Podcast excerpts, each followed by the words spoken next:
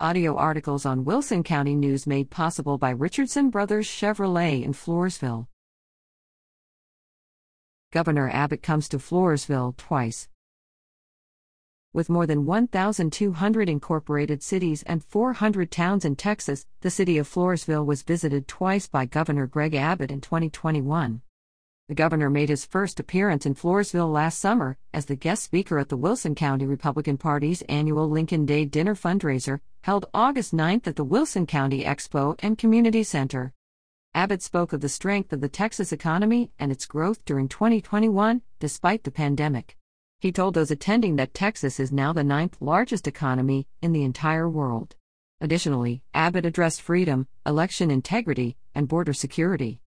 In his second visit to Floresville, Abbott welcomed longtime Democrat, State Representative Ryan Guillen to the Republican Party.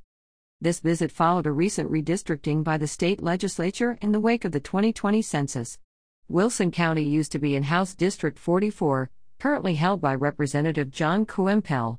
Wilson County is now in District 31, where Guillen serves, which also includes Karnes, Live Oak, McMullen, La Salle, Duval, Zapata, Jim Hogg, Brooks, Kenedy, and Starr counties.